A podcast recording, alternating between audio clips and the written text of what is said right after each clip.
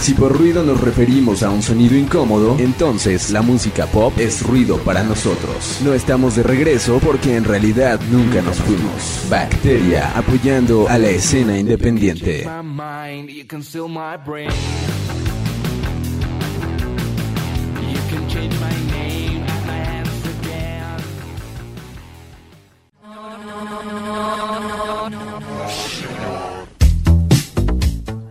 Hey, ¿cómo están? Sean bienvenidas y bienvenidos y bienvenidos una vez más a este apocalíptico podcast zombie. Sean bienvenidos al podcast de Bacteria Radio. Aquí en el micrófono Big Bacteria, en la producción de este programa, Andrew Martínez, en los controles, el buen Chuck. Y vamos a hablar acerca del origen de los zombies, algunas cosas que seguramente no sabían de estos crujientes amigos, ¿no? Yo no sé por qué, pero en las películas crujen. Y todo, todo es en base a esta nueva serie de Netflix llamada Estamos Muertos, que si no la han visto vale la pena verla. Yo la neta es que estaba fascinado los primeros 15 minutos porque después de los 30, ya lo saben, uno se queda dormido. ya no puedes ver ninguna serie, ninguna película, ya no, puedes ver ni un TikTok despierto, ya después de los 30 te da sueño inmediatamente cuando tocas la almohada. Pero bueno, vamos a hablar acerca de, estos crujientes amigos llamados zombies, de dónde vienen, cómo es que surge toda esta, esta onda y eh, la segunda parte se pone bastante interesante porque son las razones por las que tal vez es imposible que existan los zombies. Vamos a ver cómo el, el, el modo del mito y el modo científico, ¿estás de acuerdo? Pero bueno, eh, pues más o menos, más o menos les vamos a dar un pequeño contexto y es que entre las tradiciones de las poblaciones haitianas que existen, pues se encuentra la práctica del vudú o esta religión de la diáspora africana y a partir de esta fue eh, satanizada y tachada como supersticiosa e inclusive mortal y fue así como surgió la creencia de los zombies. Este concepto fue asociado a la creencia de rituales en los que un médico brujo hacía que una persona pareciera muerta supuestamente con magia y luego la revivía como un esclavo. Esto sucedía debido a que según las supersticiones, pues su alma y voluntad habían sido arrebatadas. Esto mismo se hace en México, pero con agua de calzón. ¿No? Básicamente es lo mismo, ¿no? Chuck, ¿estás de acuerdo? O sea, te dan, te dan una pócima y regresas, pero ya no tienes voluntad ni alma. Eres un esclavo de esa mujer de unos 58 centímetros. Nada es cierto. Pero bueno, los esclavos que trabajaban en las plantaciones durante la época colonial pues eran llamados zombies. De ahí, de ahí viene por todo este, este mito de los zombies y se definían como una persona sin voluntad, sin nombre, atrapado y llevado a la existencia de un, de un muerto viviente que trabajaba sin cesar. Básicamente esclavos, ¿no? En 1915, cuando Haití fue ocupado por los Estados Unidos y fue hasta ese entonces cuando el término zombie comenzó a conocerse alrededor del mundo, los estadounidenses intentaron destruir de manera sistemática la religión nativa del vudú, pero terminaron trasladando hacia el país norteamericano estas supersticiones. Por eso es que en Estados Unidos es de donde salen la mayor cantidad de películas zombies, ¿no? Inclusive eh, este, hasta existe en el YouTube naranja videos sobre zombies. me han contado, me han contado. En los años 20 y 30 iniciaban compartiendo relatos de muertos vivientes en las revistas estadounidenses. Eh, William Shebrook, un escritor que viajó a Haití en 19 1927 escribió el libro La Isla Mágica, el cual contenía un capítulo titulado Muertos Vivientes, que trabajaban en los campos de caña de azúcar. Y bueno, a pesar de, la palabra zombie, de que la palabra zombie hace referencia a seres de ficción no muertos que se originan a través de la reanimación de cuerpos humanos, pues para muchos el origen puede ser desconocido, así como la historia de los cambios de estos personajes. Y bueno, actualmente eh, el Pentágono en los Estados Unidos y el Centro de Control de Enfermedades del CDC eh, tienen un plan de acción en caso de emergencia nacional haciendo referencia a los zombies. Inclusive hace poco eh, a través de redes sociales salió una cláusula que se supone viene en, el en, no sé en, algunos estatutos o no sé en donde vengan de Amazon en los que también prevén un apocalipsis zombie no ¿Crees que esto sea posible? Yo la neta digo que son, son este, creencias de gente. no, no es cierto. Ahorita vamos, ahorita vamos a, ver el otro lado de, la moneda. Pero bueno, como dijimos, la palabra zombie viene del africano occidental, posiblemente del Congo, eh, el zambi, espíritu de una persona muerta. O sea, eh, inclusive lo decimos mal, no es zombie, es zambi. Eh, sí, se oye que sea africano, ¿no? Pero bueno, otra teoría dice que viene del Bantú zombie, que significa muerto que camina. Eh, en vudú de Haití se refiere a un muerto que ha sido reanimado por brujería y por otro lado la palabra vudú también viene del africano occidental. O sea que todo esto se lo debemos a nuestros buenos compañeros afro, afrodescendientes, ¿no? Yo siempre he querido ser negro, no sé por qué. O sea, soy moreno, pero quiero ser más, o sea, como color cazuela, dicen por ahí, ¿no? Pero más todavía. Se dice que la cultura haitiana es el registro más acertado del origen del, del zombie actual, pues eh, son una configuración histórica dentro de las culturas del vudú haitiano y entre sus características está el ser un muerto resucitado por medios mágicos por un maestro del vudú con el propósito de convertirlo en sus esclavos. Si esto fuera real, yo ahorita ya tendría una horda de esclavos haciendo este podcast. y un montón de videos que, siempre he querido hacer. Pero bueno, el de los muertos, de, eh, eh, el de que los muertos despierten más bien ha estado presente en muchas culturas desde tiempos ancestrales. Se han encontrado esqueletos eh, con piedras de tamaño de pelotas de béisbol incrustadas en la boca. Esto se, escuchó raro, ¿no? Podría ser título también de título de un video del YouTube naranja, mira. Esqueletos con piedras del tamaño de pelotas de béisbol incrustadas en la boca. Piénsalo, Chuck. Una de las hipótesis más acordadas es que la boca era considerada el principal medio por el que entraba o salía el alma. De entrada sí, de salida no creo. Creo que tenemos otros espacios para, para ese tipo de cosas, ¿no? Se han registrado intentos para reanimar a distintos personajes históricos, pues tras el fallecimiento inclusive de George Washington, perdón, su cadáver se congeló unos días hasta que pudiera ser trasladado al panteón de su familia y fue entonces que el doctor William Thornton eh, le sugirió a los familiares levantar a Washington bombeando aire en sus pulmones y una transfusión de sangre de cordero, pero pues obviamente la familia se negó a realizar este procedimiento porque está bien que uno esté muerto, pero pues tampoco van a andar jugando con nuestras cosas, ¿no? Nuestras cositas ahí. que quién sabe, fíjate que tengo, tengo, me gustaría, creo que la mejor forma de ser un zombie es vivir en, en alguien más, ¿no? Entonces tengo la idea de, donar mis órganos cuando si es, que me, les adelanto y un día ya no escuchan el podcast, es que ya doné mis órganos a alguien que realmente los necesitaba, ¿no? Y lo hecho es que puede salvar a muchas vidas, puedo habitar en muchas personas, inclusive en mujeres. Eso estaría bueno, ¿no?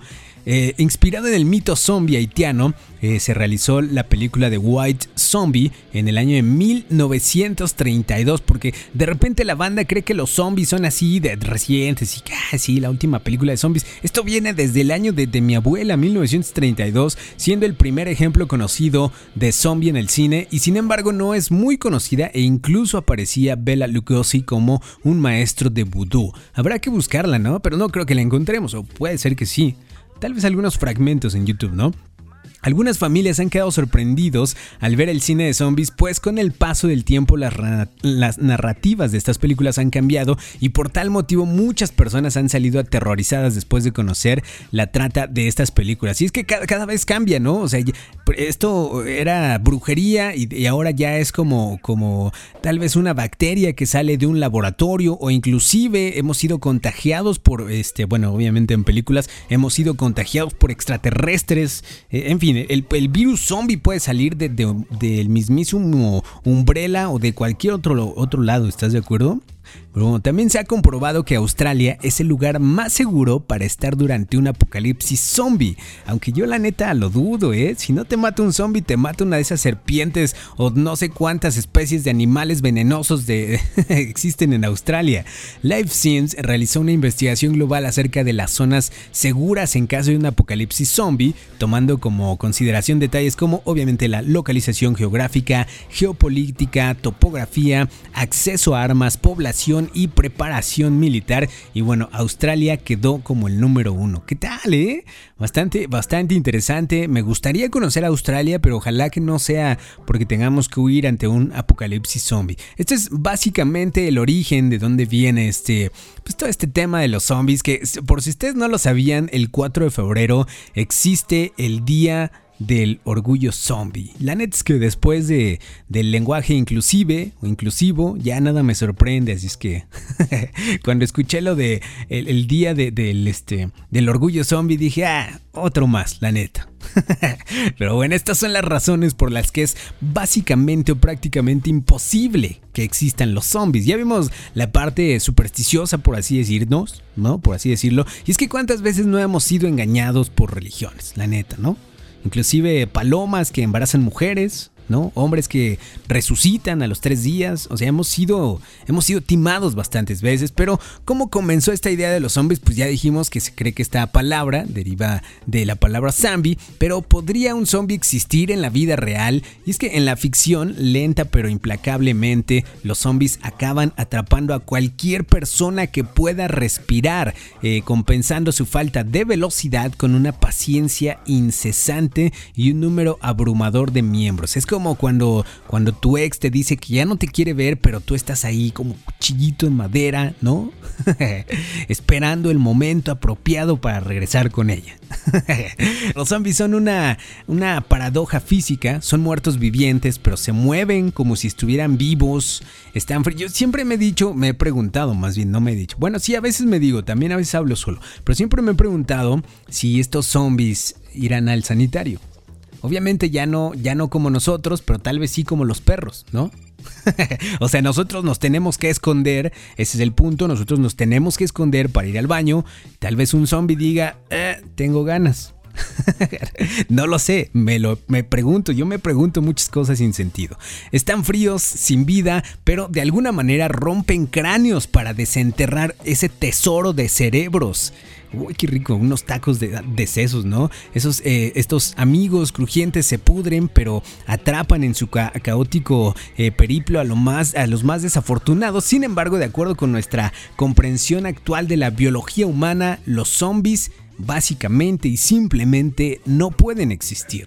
Una, de estos, uno de estos motivos es el clima en la Tierra. El implacable clima de la Tierra afectaría a los zombies de muchas maneras. El alto calor y la humedad aceleran el deterioro de la carne podrida al proporcionar las condiciones perfectas para la proliferación de insectos y bacterias. O sea, se descompondrían de volada. Pero bueno, esto, todo esto descompone en todo aquello donde se, se establecen sus enzimas. El calor seco de un desierto también succiona a los zombies en cuestión de horas. ¿Eh? Esto no lo habían pensado, que yo tampoco lo había pensado, la neta, pero sí. Podrían, ser, podrían servir como composta básicamente para tu jardín. Si es que ya tienes más de 30 y ya eres la señora de las plantas, podrías agarrar estos zombies como nutrientes para tus, tus plantitas, bebés, ¿no? El invierno profundo haría inclusive que los huesos de los zombies se volvieran más frágiles de lo que ya son. Incluso el más mínimo golpe o tropiezo podría hacer que sus esqueletos colapsaran por completo, tal vez incluso, inclusive por su propio peso. Eso sin mencionar el deterioro causado por por los rayos ultravioleta del sol, los vientos huracanados. Yo, yo, cuando era chiquito, la banda decía vientos huracanados. Ahora si digo vientos huracanados será muy ochentero. Me sonaré ya como el, don de la, de la cuadra. bueno, vientos huracanados, la lluvia y el granizo. Y quizá este, este mal tiempo sea uno de los motivos por los que tantos zombies preferirían la seguridad relativa de un sótano o incluso una cárcel o un hospital abandonado. Así es que en un apocalipsis zombie Nunca, nunca jamás se les ocurra ir a una cárcel, un sótano abandonado o un hospital. ¿No? Ahí es el refugio perfecto para los zombies. Respecto a la locomoción, pues en los humanos es posible gracias a los vínculos entre los músculos, los tendones, los elementos esqueléticos y demás cosas que tenemos en este cuerpo perfecto, ¿no? No importa, no importa cómo te veas, tu cuerpo es perfecto. Y bueno, cuando, eh, cuando parte de ese sistema falla, pues apenas, apenas si nos movemos, o sea, a nosotros nos da una gripe y ya no queremos ni pararnos de la cama, ahora imagínate siendo un zombie muerto. o sea, la net es que no.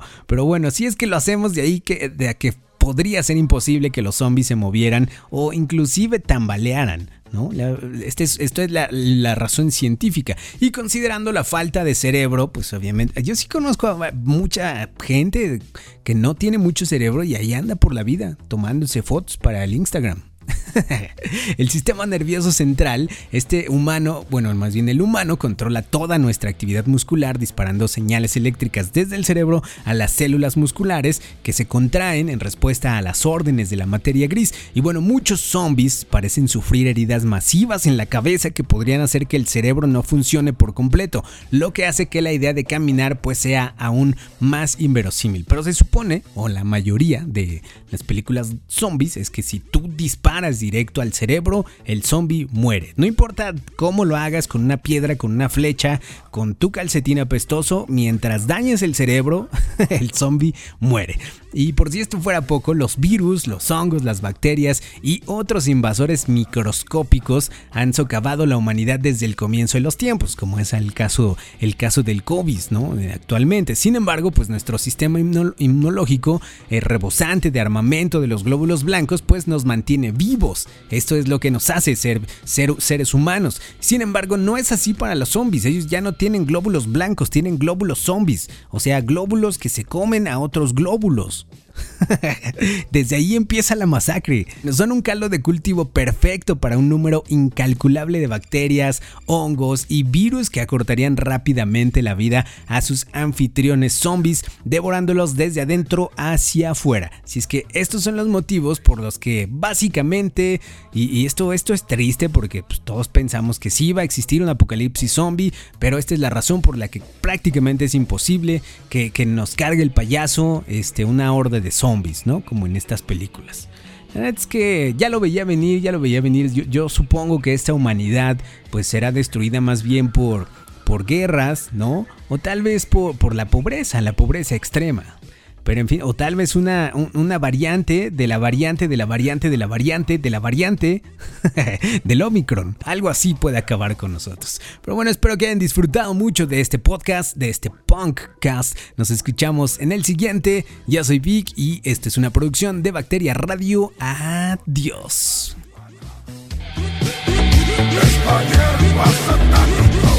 Este podcast fue editado, escrito y dirigido por Ali André Martínez y es una producción de Artifice.